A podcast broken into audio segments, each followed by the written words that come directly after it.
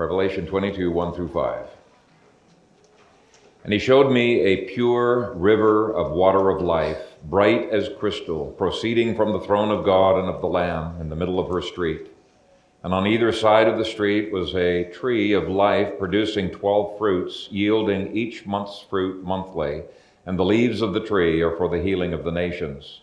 There will be no accursed thing there, but the throne of God and of the Lamb are in her, and his slaves will minister to him. They will see his face and his name is on their foreheads. Night will not exist there, and they will need neither lamp nor sunlight, because the Lord God illuminates them, and they will reign forever and ever. Amen. Amen. Father, we thank you for your word, and I pray that as we dig into it, that our hearts might be touched with your generosity. Uh, you are such an awesome God, and we love you, and we're so grateful to you for uh, providing heaven on behalf of your people, but also for ministering daily in our lives all the fruit of your Spirit. Uh, we pray that you would anoint me as I preach your word, that I might bring it faithfully, and that each one of us might receive it faithfully. And we pray this in Jesus' name. Amen. well, this is the third snapshot of the New Jerusalem. And this one shows us the main city square. Now, the picture in your outlines does not do it justice. It's just one artist's rendition of what it might look like peeking through uh, one of those round doorways, you know, that they're, it's a pearl, right? Pearls are round, so he's pictured it as a round doorway, and the door is always open, so he's looking into the city. But you can sort of think of this as downtown New Jerusalem. Now, a lot of people don't like downtowns. Some downtowns are fantastic, full of life, and other downtowns uh, kind of run down. Um, I had one time where I was uh, driving through a city. I was not intending to stop there at all and uh, got off on the wrong uh, uh, exit and ended up getting lost in, in a gang infested uh, area. And there was a group of youths that was on the road. There was not enough room for me to turn around. They had one of them had a baseball bat, and they looked like they were fit there to stop any cars from coming through. So I didn't know what to do. I, I gunned it, put my head down, and drove right through them. Uh, didn't hit anybody. They jumped out of the way in time, got a couple of dents on the car as a result, but there's no way I was going to stop. And ever since then, I thought, man, downtowns, unless I really know, it's been um, a you know a, a, good a good downtown. I've kind of avoided them. So the word downtown is not super meaningful to me. Even if it's a great downtown, I tend to avoid them because of all of the congestion and traffic. But I don't think you're going to want to miss or avoid this downtown that is being described here, because this is where God's throne is the person that you love, you're going to be drawn to this area over and over again to worship Him, to adore Him. This is going to be a lovely place to visit. Down the middle of the massive street is a massive river of life with a beautiful boulevard of trees on either side. It's a garden city. And really, when you start studying what the Old and New Testament says about this New Jer- Jerusalem, there is no earthly city, no matter how dazzling, that can even remotely compare to the lights and the sights of this amazing city. And um, this is the third of our tour through the glories. And previously, we primarily looked at the outside of the city. We did examine how many people could be in it. But uh, this is the heart, the heart of the city, God's throne room. And what's surprising about this downtown area is that it is a garden. Uh, the painting I've included doesn't really show it that much, but most commentators say that this is a lush, over, you know, just a, a reaching out kind of a garden all throughout the city. Uh, at least parts of the city have to represent a Garden of Eden. Verse 1 says, And he showed me a pure river of water of life Almost everybody says that the images that we have in the Old Testament on earth are only faint reflections of what we see in heaven. That's true right from the Garden of Eden. It was portraying what was to come. Um, if you read Ezekiel and all the different passages that describe the uh, Garden of Eden, uh, everybody says it was on top of this mountain that was a plateau. Okay, so the garden's on top of the plateau. There's a river that waters that garden and it overflows down the sides of the mountains four different directions, watering the whole earth. That's the picture that uh, commentators say uh, when, uh, all of the different verses show of the, of the Garden of Eden. And uh, we aren't told what this heavenly water is for. Uh, I assume that there is some parallel to what we use water for on earth. Uh, but certainly, whatever the literal water is for, it symbolizes the same thing that water symbolizes throughout the Old and the New Testament. It symbolizes the Holy Spirit bringing life and refreshment. Now, keep in mind, we've been saying that this New Jerusalem was being built in the first century. And so, this river, I think it's a literal river, was already present within that uh, New Jerusalem. And if it symbolizes the Holy Spirit flowing from God's throne through the garden city and out into the world, just like the Garden of Eden did, then there is a gradual transformation of the planet spiritually that is happening in history. So the point of the picture is apart from the Holy Spirit, uh, there can be no life. And apart from the Holy Spirit, even if we already have life, there can't be any ongoing transformation. We constantly need the Holy Spirit's activity in our lives. And here's how Christ worded it in John 7. On the last day, that great day of the feast, Jesus stood and cried out, saying, If anyone thirsts, let him come to me and drink. He who believes in me, as the scripture has said, out of his heart will flow rivers of living water. But this he spoke concerning the Spirit, whom those believing in him would receive, for the Holy Spirit was not yet given, because Jesus was not yet glorified. So if each individual in the new covenant has the potential of having rivers of living water flowing out of him, can you imagine what a community of faith can have? Uh, faith receives this water from God. It again disperses that water to others. And that's exactly what verse 17 says of our chapter. It's uh, the bride and the Spirit saying, Come, come, drink of the waters. It's an invitational thing throughout history for people to partake of it. And so you have these figures of water symbolizing the Spirit throughout the Old and the New Testaments. In John chapter 4, Jesus told a Samaritan woman who had been drawing water out of the well, If you knew the gift of God and who it is who says to you, Give me a drink, you would have asked him, and he would have given you living water. Whoever drinks of this water will thirst again, but whoever drinks of the water that I shall give him will never thirst. But the water that I shall give him will become in him a fountain of water springing up into everlasting life. And so it's, it's beautiful imagery of the life and refreshment and the garden producing transformation that the Holy Spirit gives to us. I'm going to give you one more background passage. There are others, but these are the main ones. Ezekiel 47 uh, is a passage that talks about the, uh, the literal temple that was uh, being built, was to be built in the, in the future to Ezekiel by Ezra and uh, Nehemiah. And the water that flows out of that temple is based on the fact that very literally there was an artesian well under the temple uh, that uh, provided water for the temple and for the city as it flowed eastward. Psalm 46 5 speaks of, of a river whose streams make glad the city of God, the holy place of the tabernacle of the Most High. So, in terms of symbology, that's the Old Testament background. So, here's the question, and, and there's debate when you read the, the commentaries. Which is being described here? Is it describing the water, literal water, or is it describing the Spirit? Well, in one sense, it really doesn't matter at all which one is being described because either way, whether it's the symbol or the thing symbolized, it's pointing to the Holy Spirit uh, that is poured out into our lives. And so I think, really, in terms of the book of Revelation, almost always it's both the literal and this and what is symbolized by that, that literal symbol that's uh, going on. And the water somehow in this city keeps getting recycled, just like water gets renewed in our system, hydrological system on Earth. Uh, somehow it gets uh, recycled in that system. And I don't see why it cannot be literal.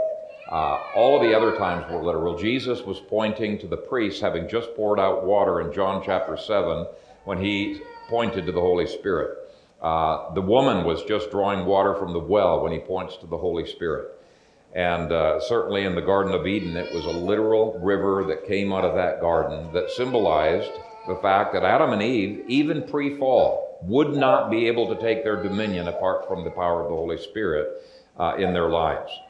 But Ezekiel 47, I think, is particularly strong in its background. I want you to turn there with me because Ezekiel 47 gives, uh, I think, a marvelous picture of what is happening in our chapter, Revelation 22. I'll just remind you that in my Esther series, I showed that the temple of Ezekiel 40 through 47 was a literal temple. It was going to be built by Ezra and Nehemiah, get added to by Herod.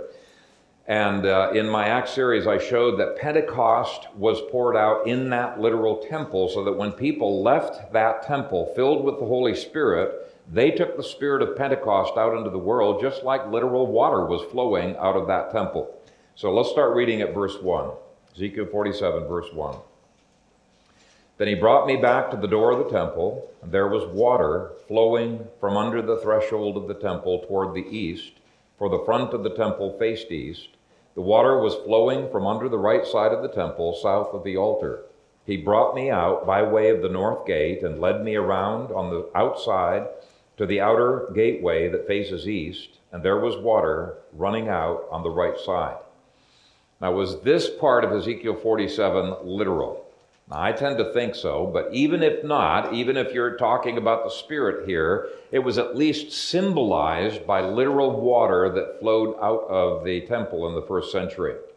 The Gihon uh, spring was a siphon spring that had sufficient force to push water all the way up Warren's shaft. I don't know if you've read any archaeology books, but there's this deep shaft right there pushed it all the way up and into the temple. Now, that's assuming, of course, that uh, you hold to the theory held to by um, uh, George Wesley Buchanan, Ernest Martin, and many others. This was the original old theory of where the temple was located. There's a lot of debate on this.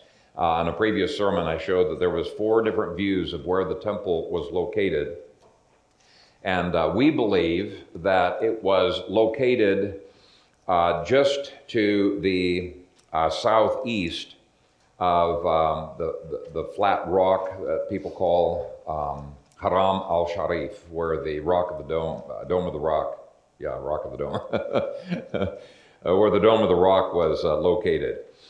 Now, obviously, a lot of debate on that, but I believe that all of the biblical and the historical evidence points in that direction. And let me just give you a brief rabbit trail here and tell you why I believe this. Because once you understand how the temple was structured and where this stream was, all of a sudden, so many passages in the Old and the New Testaments come to light. There are crystal clear historical sources proving that the Gihon spring was under the temple.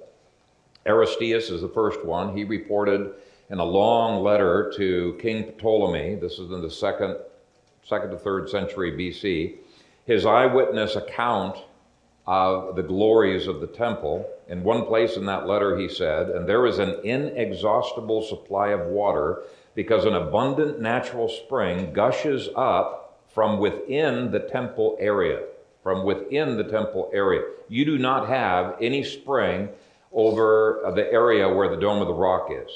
In fact, they're totally dependent on rainwater and uh, water being brought by hand uh, for that location. Anyway, Aristeas says that this vast supply of water was carried under the temple through an intricate system of pipes um, where it went into cisterns and it fed different areas with faucets and things like that, and then eventually went off into the city and completely supplied all of the city's water supply. So it's an incredibly wonderful image of water coming from God's temple and supplying all of the citizens of Jerusalem. So, you know, this is patterned, the earthly temple is patterned after the heavenly one. And uh, there's marvelous symbolism going on. But Aristeas' description absolutely does not fit the places of the Dome of the Rock. Uh, Aristeas pointed out that, uh, you know, some of the water flowed to the area where the sacrifices uh, were. And uh, through some kind of flushing mechanism, it made all of the uh, blood disappear, he said, in the twinkling of an eye and go down into a separate sewer system. I always wondered, what did they do with the massive amounts of blood uh, that were spilt in the temple? Well, that temple was always pristinely clean, according to Aristeas. The water just completely uh, got rid of it. And he said that the water stream that was going under every portion of that temple was so loud, didn't matter where you're walking in the temple, you heard rushing water underneath you. And there are scriptures that speak of the noise of many waters under God's throne. Psalm 29 3, Psalm 93 4. There's many scriptures that talk about that. Well, Aristeas describes the sound of many waters under the temple. A second book that was written in the second century BC was the book of Enoch, written around the same time. And it also mentions a stream flowing under the temple. Again, that does not fit the Dome of the Rock. Uh, third, the Roman historian Tacitus said that the temple, quote, contained an inexhaustible spring. And he goes on to describe that spring, but that's the key phrase. The temple itself contained an inexhaustible spring. These are all eyewitness accounts that many modern establishment, there's still modern theories that say, yeah, they agree with me, but the establishment view has to ignore those historical references uh, because uh, it simply does not fit the Dome of the Rock being the place of the temple. And the place of the temple is absolutely impossible for many, many other reasons. For example, I've got a whole bunch of Jewish uh, sources that say that for the temple ceremonial cleansings, it had to be running water. It could not be a cistern. It had to be running water, what they called living water, and Leviticus itself speaks about that. Uh, Leviticus 14, Leviticus 15, other passages. Now, what the inspired scripture itself says about the spring of water under the temple I think is most noteworthy. And I think these passages make absolutely no sense if the temple was over uh, the place where the rock, uh, Dome of the Rock is. Uh, Psalm 87, verse 7, speaks of springs of water being in Zion. Psalm 29:10 says, The Lord sits enthroned over the flood. So that would imply that the mercy seat, the Holy of Holies, was over a flood of waters. Verse 3 says waters plural. Uh, Joel 3:18, a fountain shall flow from the house of the Lord. Psalm 46:4, there is a river whose streams make glad the city of God, the holy place of the tabernacle of the Most High. So there, there, the point is, there was a literal river that came out of the literal Old Testament temple, and it symbolized the spirit that would flow from the temple at Pentecost. If you want some other proofs, I'll just give you one more scripture. Psalm 48, 1 through 3 says the temple was on the north side of the old city of David. Now we know exactly where the old city of David is. If it's uh, just on the north side of that city, then it would be right over this Gihon uh, spring. And so that makes sense of uh, David putting the tent for God's meeting place where the Ark of the Covenant was right next to the Gihon spring. And then 1 Kings uh, 1 38 to 39 mentions that Solomon got coronated right next to that tent, right next to the Gihon spring. And there's other evidences that Solomon himself built it right there. Well, back to Ezekiel 47. The literal flow of water out of one of the gates, out of the east gate, symbolizes Pentecost falling on the disciples gathered in the upper room of the temple premises. And in Acts, I demonstrated it was one of those meeting places you could rent out in the temple. And as they themselves left the east gate, they took the Spirit with them since they are filled with the Spirit, and over time, there's more and more Spirit filled Christians who eventually fill the entire world. That's the imagery. So, Ezekiel 47, beginning to read it, uh, or uh, continuing to read it, verse 3. And when the man went out to the east with the line in his hand, he measured 1,000 cubits, and he brought me through the waters. The water came up to my ankles. Again, he measured 1,000, brought me through the waters. The water came up to my knees. And he measured 1,000, brought me through. The water came up to my waist. Again, he measured 1,000, and it was a river that I could not cross, for the water was too deep, water in which one must swim, a river that could not be crossed. So obviously, he is describing a miraculous river here. He has smoothly transitioned from the literal uh, the, the symbol to the thing symbolized, the healing influence of the Holy Spirit. Well, he continues to describe this healing using symbolic language from the Old Testament. Uh, verse 6 He said to me, Son of man, have you seen this? Then he brought me and returned me to the bank of the river.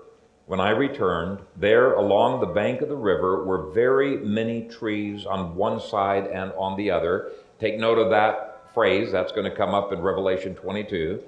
Then he said to me, This water flows toward the eastern region. Eastern region was the desert. That was representative of paganism. Uh, no life there. That's where it's flowing. It goes down into the valley and enters the sea. When it reaches the sea, its waters are healed, and it shall be that every living thing that moves, wherever the river go, rivers go, will live.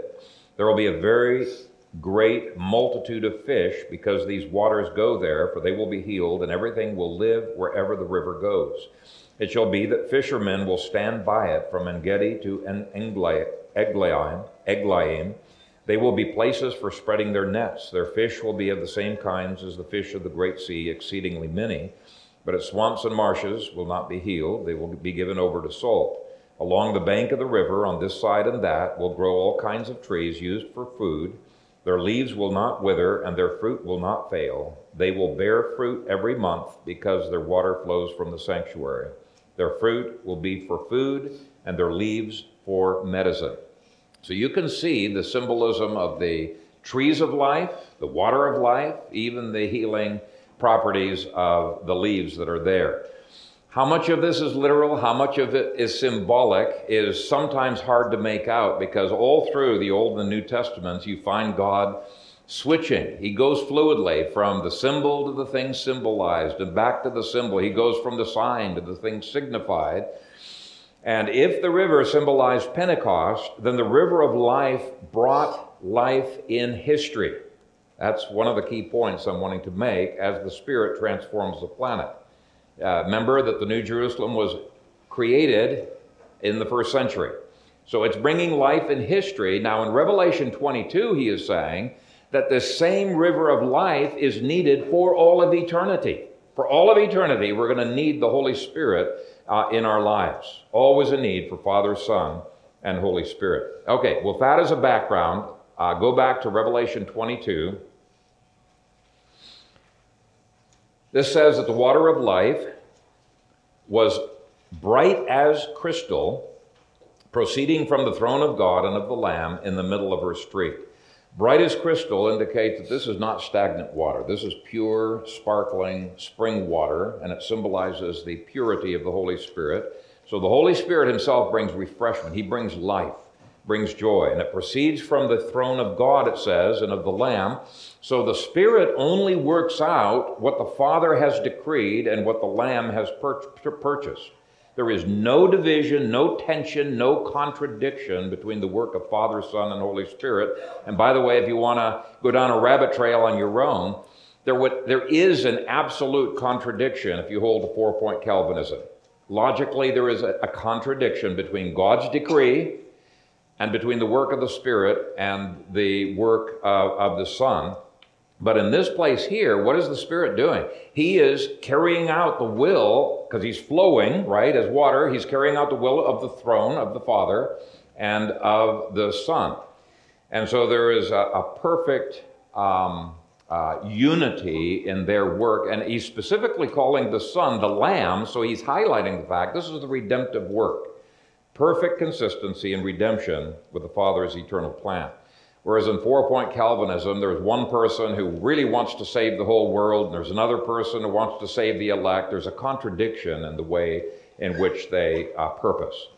Now, the last phrase of the sentence, which is a little awkward because it's the first little bit, tiny bit of verse 2, is in the middle of her street. Now, some versions have put that in the middle of the street and they connected it with the sentence in verse 2, but it really belongs with the previous one, and I think Pickering's translation draws that out very, very well. Now, this means that the river is flowing right down the middle of this golden street with street and trees on both sides of that river. Now, this may indicate our very walk must be characterized by the Holy Spirit. Uh, certainly, the Holy Spirit characterizes everything that's done in heaven, but He should be empowering all that we do in our daily walk below.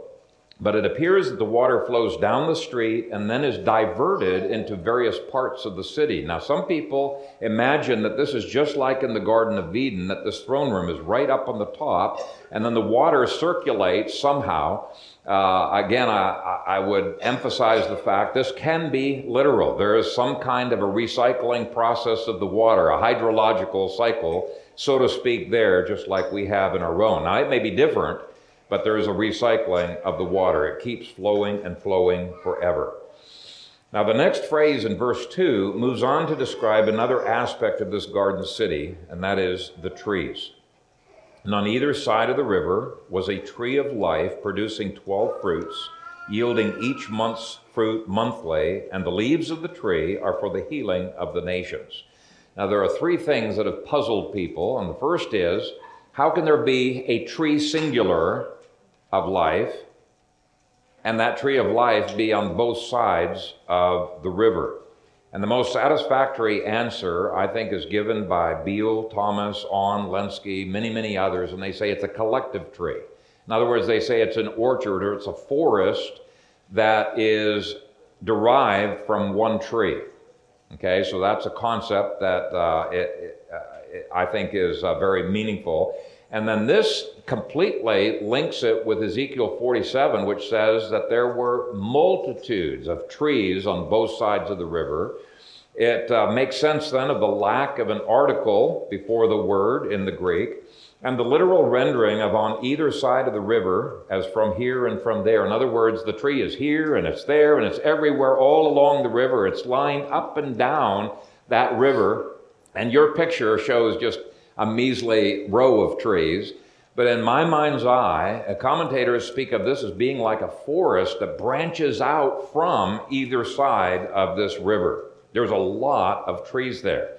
Now, if this interpretation is correct, and I've been convinced by these commentators that it is, then Beale says that this makes the eternal paradise far more than paradise restored. It is paradise exponentially increased and improved upon because of God's grace. You're moving from one tree in the original Garden of Eden to a tree that is spread absolutely everywhere. The tree of life symbolizes the cross of Christ from which life flows. And so the literal tree and the fruit acts as a beautiful symbol of the spiritual realities that flow from redemption. Um, I really love these, these snapshots. I think there are beautiful glimpses into the, the glories that await us. Now, there are differing views on whether the monthly fruit is 12 crops of the same fruit or whether there are 12 different fruits that are produced every month. Aune Sweet, Ladd and others say that it's 12 different kinds of fruit, whereas Beckwith, Caird, Mounce, and others say that it bears 12 crops of the same fruit on a monthly basis. I tend to lean in that, that second direction because um, it, it's just like there's, there's many manifestations of the tree of life. There's 12 manifestations of the one uh, kind of fruit, but I'm not dogmatic on that. Whatever the literal fruit might be, commentators are generally agreed it symbolizes the constancy of God's provision that never fails us. There's always more generous provision for the saints. Now, there's one more issue of debate, and that is the fact that there are months may be another indication that there actually may be a moon. Many commentators that deny that there is a moon, and, and previously I had mentioned that I had leaned in that direction for, uh, for a while. But commentators who insist there is no moon say that John is here using earthly language to describe something that does not exist. And to me, that does not make sense. The language clearly indicates that there are months and that there is progression of time, which directly contradicts the theory that some people have held to that when we get to heaven, uh, at least after the second coming, time will be abolished. We won't be subject to time anymore. Now, that's actually a heresy. Uh, believe it or not, it is a heresy. Many evangelicals hold to it. But to say that time no longer exists divinizes us in some sense. We do not and never will experience yesterday, today, and tomorrow, past, present, and the future, all at the same time, nor are we above time or not subject to time. Because we are creatures, all of creation is subject to time and space limitations. God is not limited. He's omnipresent. He can be everywhere at the same time. We can't. We have to travel. So it is really an important uh, concept to get right. Well, people object. Doesn't Revelation 10, verse 6 say that time will be no more? No, it does not. Even in the King James, that people get that from, it's worded differently than people like to quote it. The King James says, There should be time no longer. And it does not mean in the English and they tell you what it means in their commentaries. It does not mean in the English, Elizabethan English of that time, that time ceases to exist. It means time has run out before judgment will fall. So, virtually all of the translations out there either translate it as there's no more delay of judgment or time has run out for judgment. And the point is that only God is not subject to succession of moments. We will experience months, however those are ticked off, and some kind of sequence of time. It's a part of creaturehood. Finally, it mentions that the leaves of the tree were intended for the healing of the nations. And people try to use this to prove that we're not talking about eternity, we're talking about history, right? Because you don't need healing in eternity. Everybody's going to be completely healed. Well, we've pointed out each of these snapshots is standing from the perspective of the first day of eternity and looking back at what all of this temple has accomplished, what it was for in the previous years. There's no verb here, so there's no way that you can have time sequence uh, that is uh, being mentioned. But um, uh, it, it's giving the purpose for the leaves. Beale words it this way just as the tears that God will wipe away refer not to pains being endured throughout eternity, but to a once for all relief from such pains, so it is likewise here. So, all through history, God's grace was bringing healing, but as eternity begins, there's a final healing, even of memories.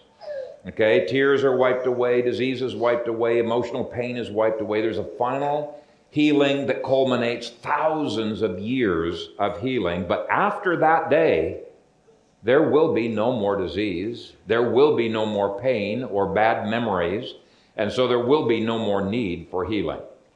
So, if the literal leaves are symbols of spiritual healing, it implies that there are healing properties in at least some literal leaves. And I'm talking about healing in the physical realm, medicine. Uh, certainly, the tree of life uh, seemed to have some kind of literal healing properties in it that would enable Adam and Eve to live forever. And God says, lest they live forever. I mean, who wants to live forever in a, sin, a state of sin and misery? I, I wouldn't have wanted that. So it's actually a blessing that they were excluded from that garden by the angel. And some commentators believe it may even be the same angel that's now welcoming them to the new garden with the the tree of life, but we're not told. But some people speculate that the use of this metaphor implies that even in history, there are some literal trees that bring literal healing and that serve as medicine. And I believe that that is possible. I think it's confirmed by Ezekiel 47, which deals with history. And it speaks of the leaves of those trees, which were symbols of spiritual healing, being medicinal, medicinal uh, leaves. So it makes sense that the literal is going to bring healing if it's symbolizing the cross being, being, bringing healing. I mean, think of it this way. If there's never been any leaves or plants in all of human history that are medicine that bring healing, they are a lousy, lousy, lousy symbol of God's healing of His grace, right? So this is an area of dominion that I think uh, people need to be investigating more. Actually, pharmaceuticals have gotten a number of their ideas from uh, leaves and plants, and they're still searching for some of those. Uh, I think sometimes, you know, when they take it in isolation from the whole plant, it may change the, how the plant works in your body. But I think a great deal more work needs to be done in this area. But unfortunately, Well, let me skip the unfortunate. Uh, let's just say, ultimately, the focus of this passage is not on physical medicine. That's simply a symbol of something far more important. The focus is on Jesus. He's the focus. The cross of Christ gave healing and life in history and will be the basis for life throughout eternity. Outside of Christ, we have nothing, but inside of Christ, we have everything that we need for life and godliness. So, in history, the saints are a people in process of healing. In eternity, they will give thanks for the cross for having healed them forever. And so the bottom line is that these two verses pick up the themes of paradise and they show even though paradise was lost in, in, in Adam in Genesis, it will be regained and surpassed in history. By the way, if you want to dig into this more, uh, you know, the. Um, the temple of the Old Testament was a kind of a Garden of Eden as well. It's filled with garden imagery uh, throughout the temple. But even that is nothing compared to the garden city that God has for us. Now, the next point is that this is a cosmopolitan city. Verse 2 ends with the word nations. Even in eternity, there will be nations. Believe it or not, there's a lot of people that deny that. It goes completely contrary to their philosophy. But this, there will be nations in eternity. Chapter 21 says that nations will be serving Christ for all of eternity, and they will have kings over them for all of eternity. So, what makes the difference between nations? It appears that some of what differentiates nations on earth will continue to differentiate nations in eternity in heaven. How? I don't know. I can only make guesses. Will they retain their, some of their skin colors? That wouldn't surprise me if that's the case. Will they retain their languages? I demonstrated last week. No, that is probably not the case. I gave a reference from Zephaniah that God is going to give everyone a purified language. So, peoples plural will be given a singular purified language. And so I don't think uh, there will be multiple languages. Will there be different cultural traditions? Possibly. I tend to think so. But however you analyze the concept of nations, in some way, national identity will seem to continue into eternity. Uh, to me, that seems pretty clear. And if it continues into eternity, we should not object to it continuing in time. And I think this speaks to both extremes that have been presented recently on Facebook on the issue of kinism versus the obliteration of nations. Okay? In some people's overreaction to extreme kinism that says, hey, there should not be different nations in a congregation, for sure, uh, two different national peoples should not intermarry. Some have overreacted and they actually are wanting to obliterate all national differences. They want such genetic amalgamation that there won't be any distinctions out there, even cultural artifacts broken down. It's kind of a weird, uh, a weird concept. But uh, this one talks about the preservation of nations and the fellowship of nations, thus avoiding both extremes. To be cosmopolitan means to be at ease, to be totally at home all over the world in every culture without uh, having any kind of a prejudice against national or cultural ideals. This eternal ideal of a cosmopolitan city should have a cultural pull upon our lives where we both value cultures as well as integrate cultures into one church.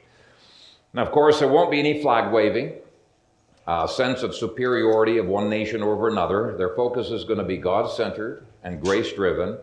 All the tensions that tend to divide cultures and nations today will dissolve in unity in heaven. Unity in diversity. And we should model this unity and diversity on earth. National walls, enmity, pride, hostility will be healed. Only that which has made it through God's judgment fires and has been cleansed by Christ's redemption will make it into heaven. But whatever is purified, enhanced, and glorified from various cultures will be eternally appreciated by all. And the take home I have from this, and here I'm getting really controversial, the take home I have from this is that we as a church should reflect a multicultural perspective to some degree if we have tasted richly of God's purposes of grace. And I will say, No, not all multiculturalism is Marxist. In fact, Marxism has tended to produce the exact opposite of multiculturalism. Some of the most nationalistically oriented statists have been Marxists who have been radically monocultural. China took the uh, monoculturalism to such an extreme under Mao Zedong that everybody was even forced to wear the same clothing. They just wanted all differences uh, obliterated. What does God's grace do? It does something quite different. Grace makes us go beyond what we are used to. It makes us go beyond our comfort zones into expressing appreciation for the rich diversity that grace has produced within the kingdom. Every tribe, kindred, and tongue should come together to worship according to Revelation 5, verse 9. Now, that passage cannot be explained away, as some have tried to do, that that's the ideal in eternity, but that's not in history. That is specifically referring to prior to the second coming. How do I know that? It's because there won't be any tongues. We saw last week, there will not be multiple languages in eternity. So, this is calling for multiculturalism uh, within the church to some degree by His grace within a period of history when there are still multiple languages. And of course, it's going to last into eternity when all multiple languages will be abolished. So, the eternal goal should be a magnetic pull upon us that makes us appreciate other nations and cultures. Now, verse 3 goes on to show that this is a curse free city. There will be no accursed thing there. Now, again, this shows that John is indeed looking at the city from the perspective of eternity. He's in the first day of eternity. Yes, he's looking back at all that that thing, uh, that city impacted, but he's speaking from eternity. In eternity, all aspects of the curse will be banished from the universe as heaven is merged with earth. But here's the point if the city shows a magnetic draw and pull upon the elect, if this is the final goal of the gospel, then we should be making progress toward that curse free goal even during history. Now, some people struggle with this. They think that we, you know, if you, if you go to the doctor for medicine, I, I've seen some people say, no, you just need to trust God. And if you go to the doctor for medicine, you're, you're fighting against God's will. But um, I think it, that's just a, a, wrong way of looking at things. We can go to medicine to reverse, you know, infertility problems and things like that. Sickness is a part of the curse, and it's appropriate to prayerfully seek to reverse every aspect of the curse in history. Death is the only enemy that will be left unconquered, according to Paul in 1 Corinthians 15. Indeed, in past weeks, we have seen that the more pervasively the gospel spreads throughout the world, the more the curse will be removed in history. God wants it to happen that way. There is an inverse relationship between the holiness of a culture and the amount of curse that can be seen. Eventually, there will be no more war. That's a part of the curse. Isaiah guarantees no more war. Isaiah says eventually there will be no more disease. People will live longer. Eventually, animals will become so tame that even the most vicious and dangerous animals are going to be safe uh, to be around. Um, there's no reason to think that the curse cannot be pushed back as planet Earth is more and more saved and characterized by grace and holiness. So here, here's the thing every career that reverses some facet of the curse can be engaged in humanistically and sometimes in violation of God's law, and you see the violations of God's law in genetic studies and uh, artificial fertilization and stuff. But the same things can be engaged in in a God glorifying way as well. Even technology is a part of God's plan for reversing the curse.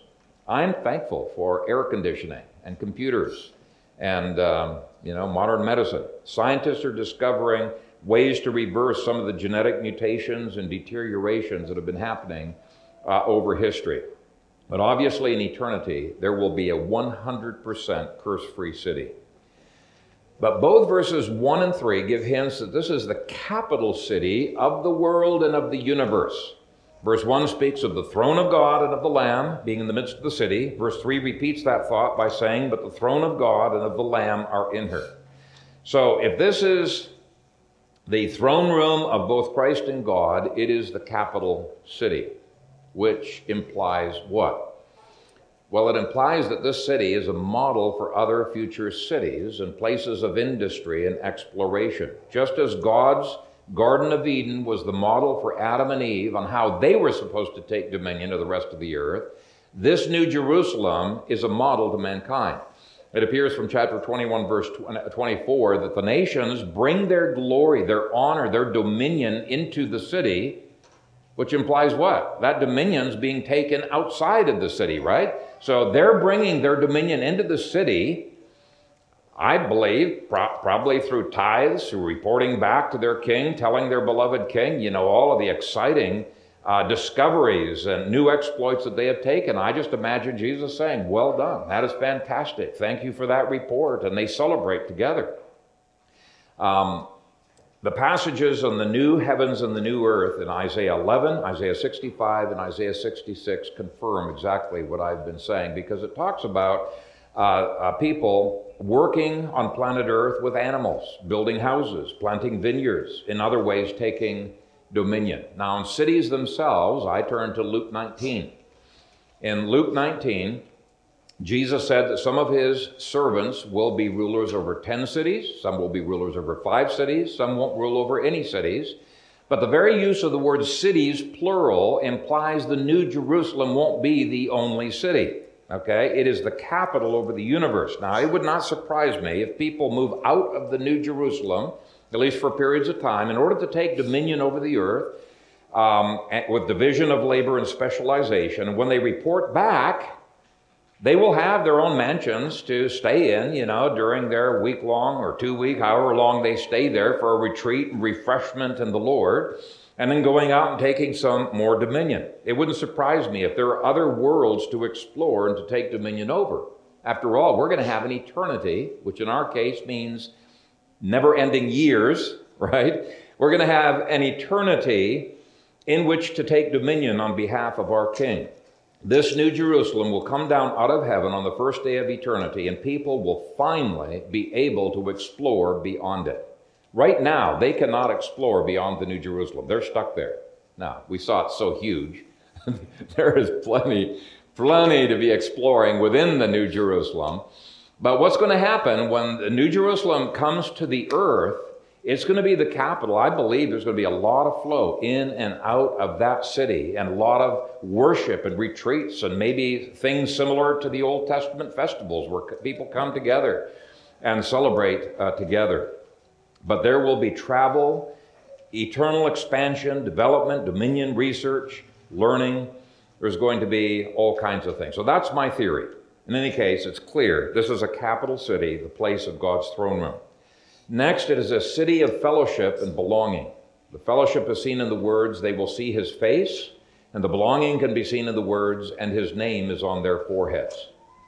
One of the longings of the human heart is to erase anything that alienates us from those that we love. I mean, it grieves you when you're alienated from somebody that you love. Well, in the Old Testament, one of the images for this erasing of the alienation between God and us is seeing God's face and his countenance shining upon us.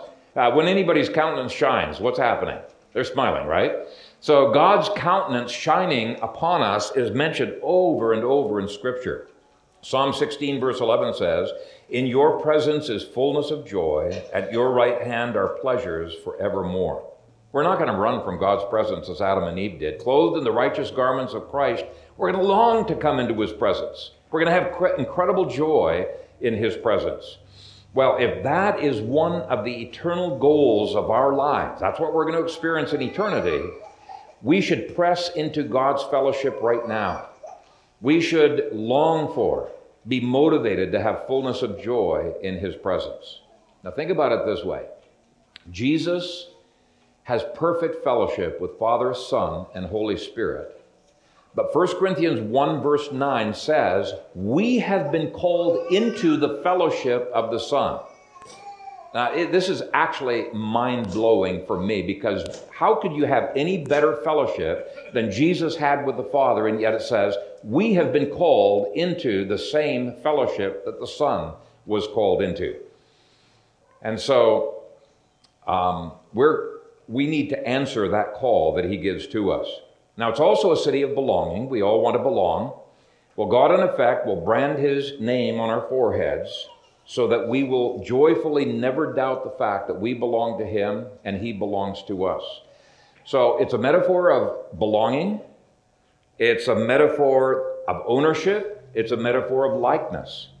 His name on us, we're like him in a sense. So it's fully living out the image of God, our likeness, and the way that we serve him. So here's my application question Do you wish you had an Abba Father relationship with God? And I would say just ask Him for it. It is your heritage. Ask it by faith. Be filled with the Spirit. He is, after all, the Spirit of adoption.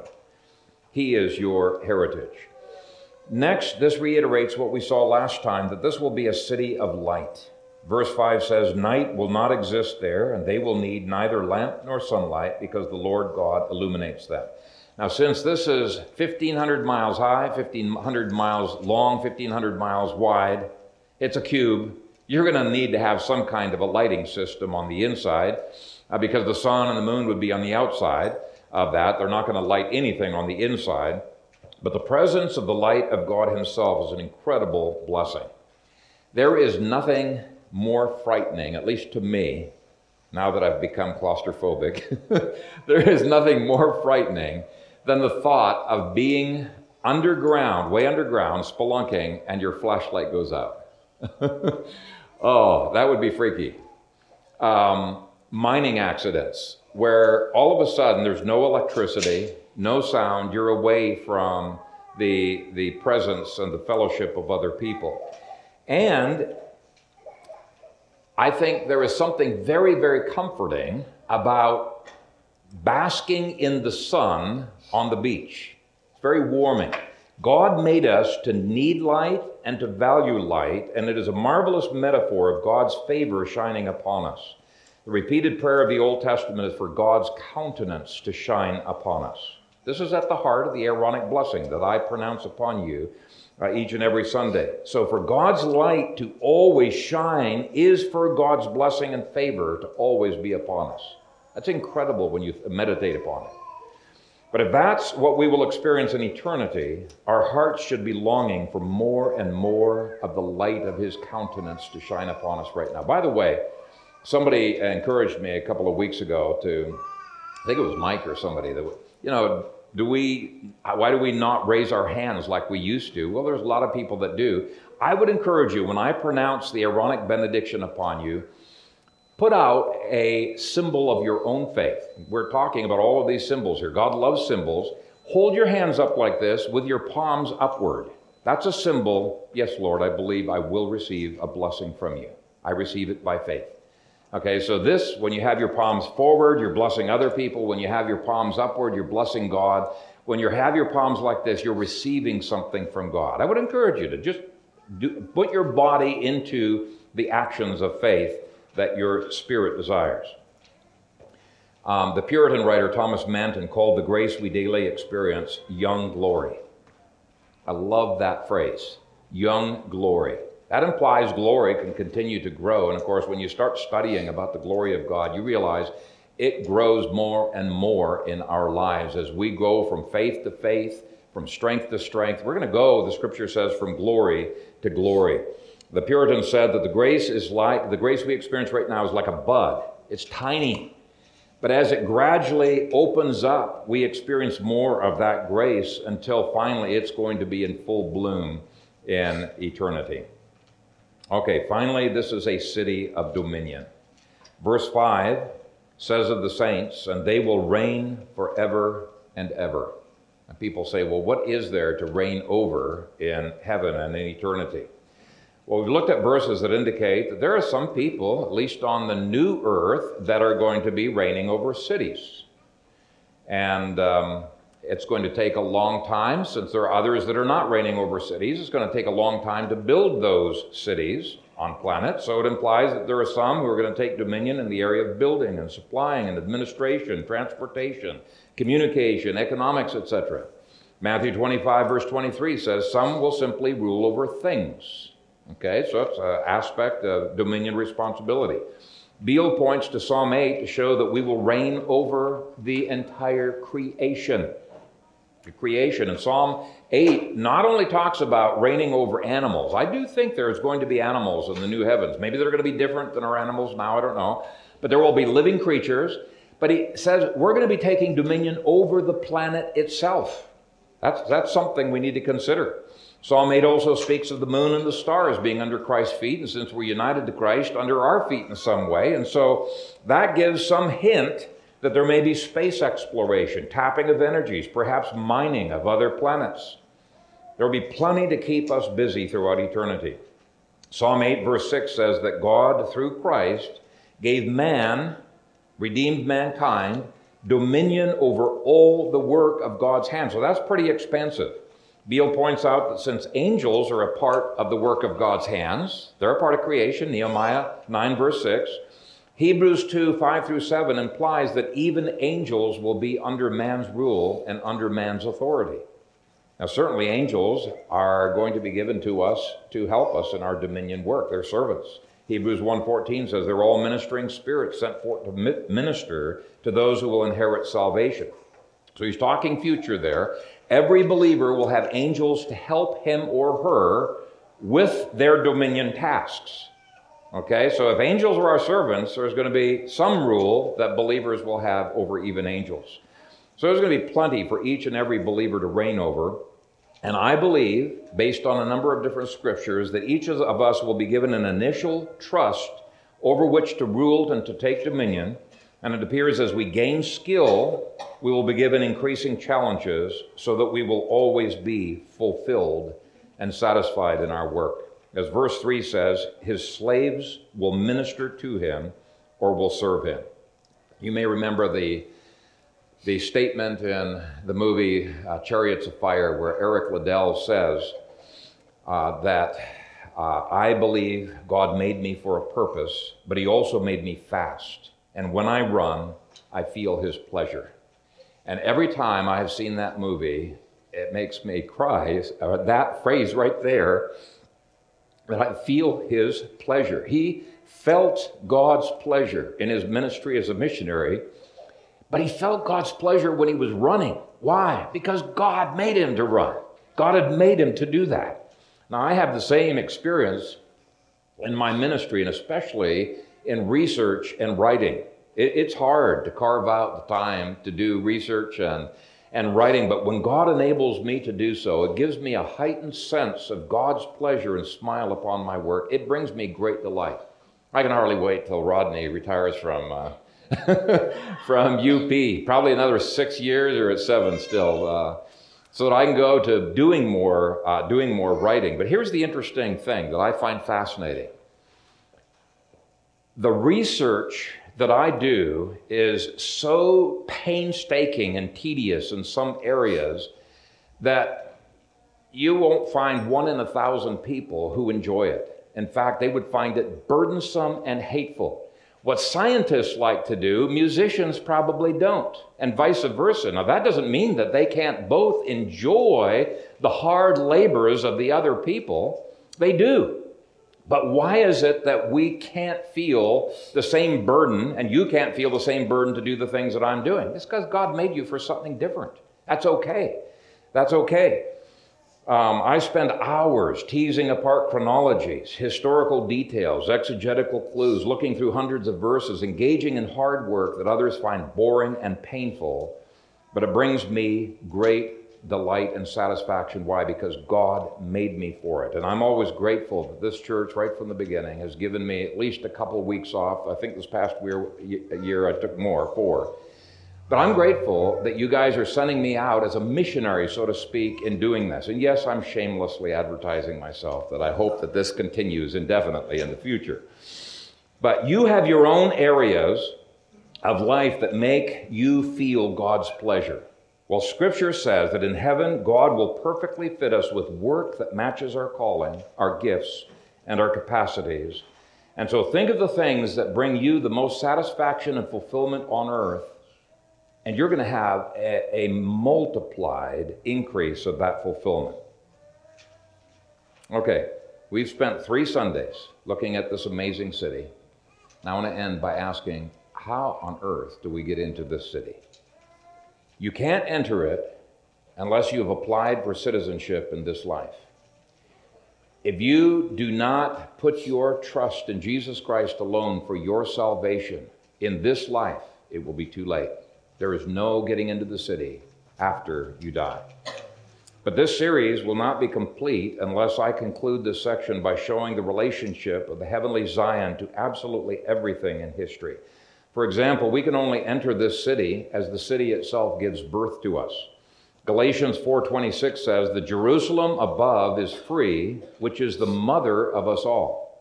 In some way, the New Jerusalem gives birth to us while we are here in history. This is why Jesus told, uh, not Nebuchadnezzar, who's uh, Nicodemus, told Nicodemus, You must be born from above, which is the literal rendering of the Greek that the King James unfortunately translated born again.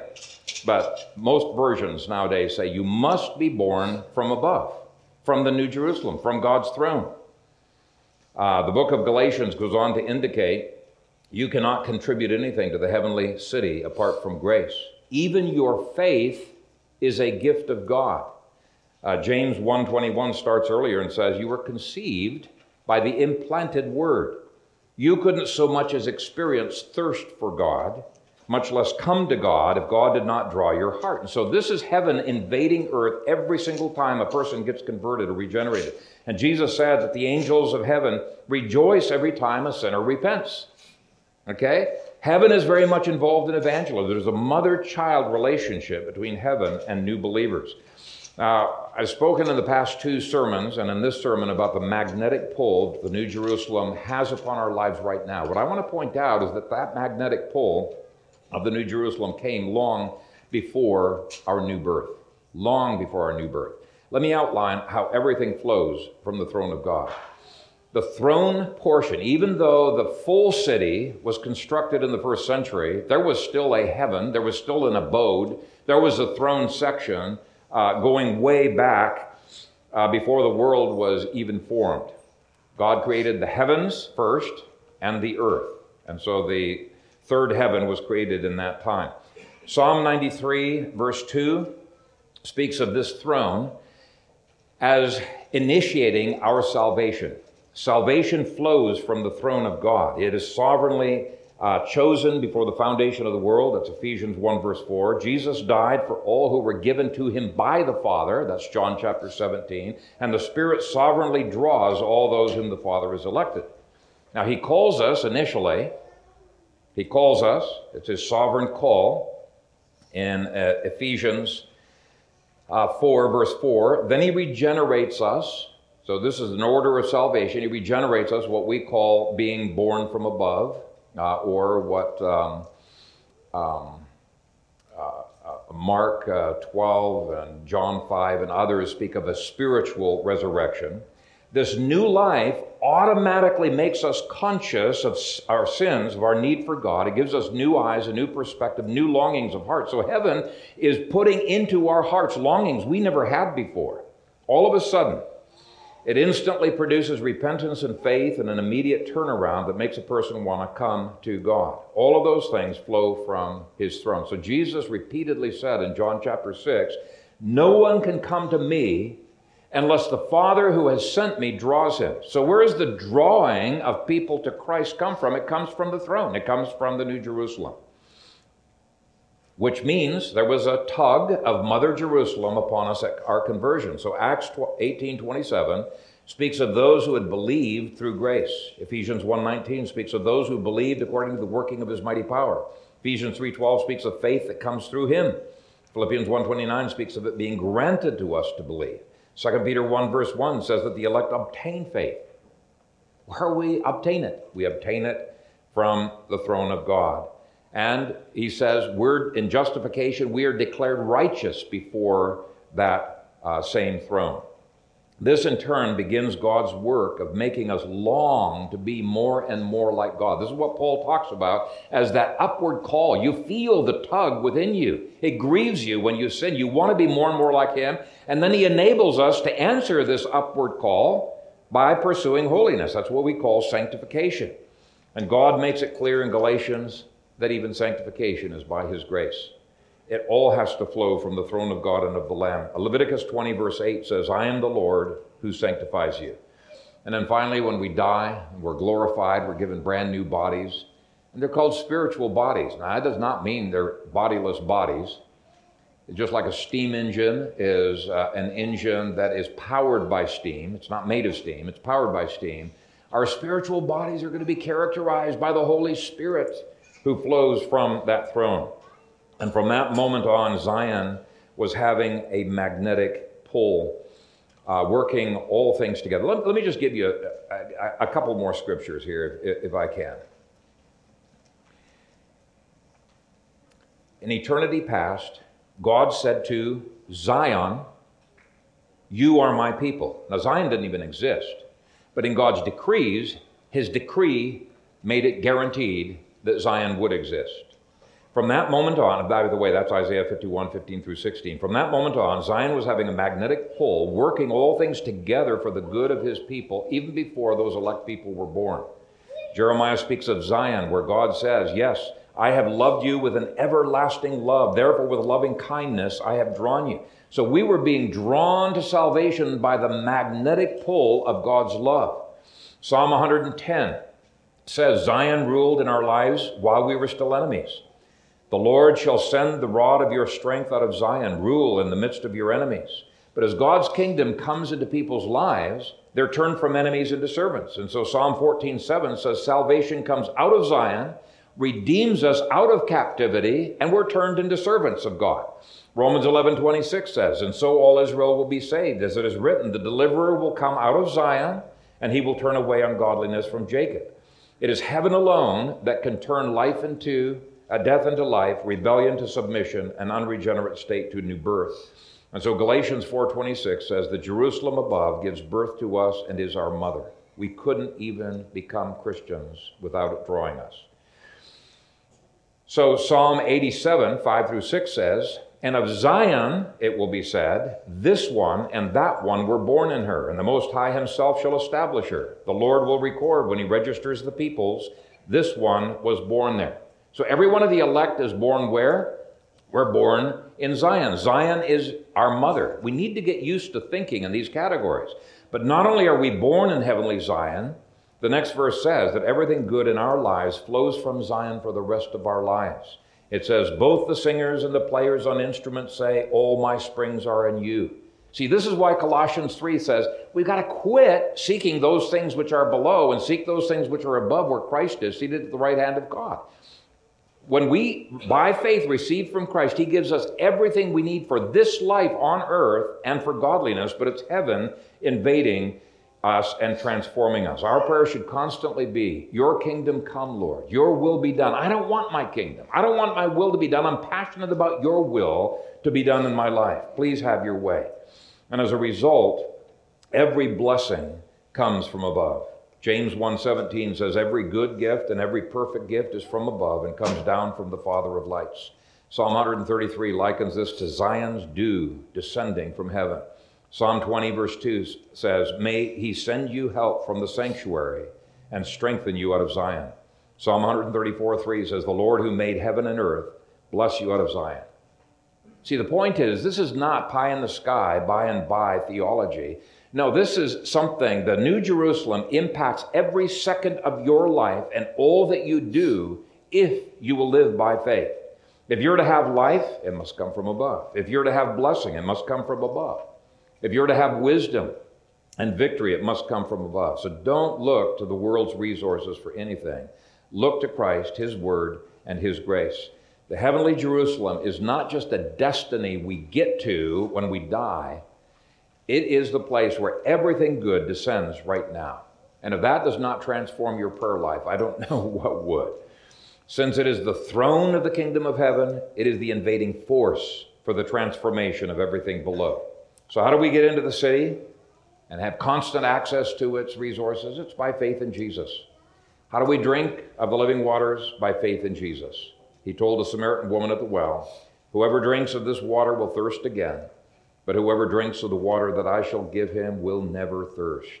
But the water that I shall give him will become in him a fountain of water springing up into everlasting life.